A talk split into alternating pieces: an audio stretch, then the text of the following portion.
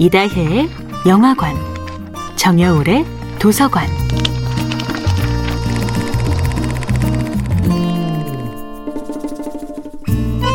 안녕하세요. 여러분과 아름답고 풍요로운 책 이야기를 나누고 있는 작가 정여울입니다.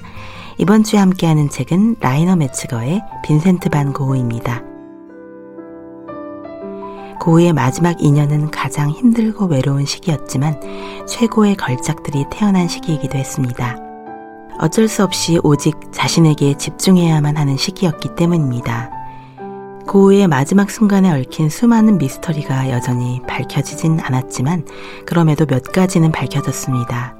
고흐가 총상을 입은 채 홀로 집으로 돌아와 쓰러졌다는 것, 가셰 박사가 고흐의 복부에 박힌 총알을 제거하지 못했다는 것, 고우가 엄청난 고통 속에서 사경을 헤매며 태호를 찾았고 마침내 사랑하는 태호의 품에 안겨 최후의 순간을 맞이했다는 것입니다.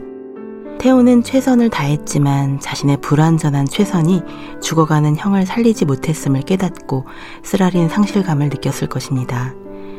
태호는 빈센트가 사망한 후 대규모 전시회를 기획하다가 평소 앓고 있던 지병이 급격히 악화되어 끝내 세상을 떠납니다. 이제 두 사람은 오베르슈르 우아즈의 양지 바른 곳에 나란히 몸을 눕히고 영원히 끝나지 않는 눈부신 우정을 함께 나누고 있습니다.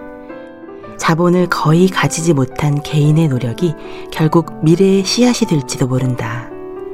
저는 빈센트의 편지에서 이 대목을 읽을 때마다 가슴이 뭉클해집니다. 자본이 거의 없는 개인의 천진무구한 노력, 그것을 철저히 무시하는 세상에서 그 처절한 개인의 노력 하나만으로 미래의 눈부신 씨앗을 만들어낸 고우의 삶이 눈물겹습니다. 그는 이렇게 말합니다.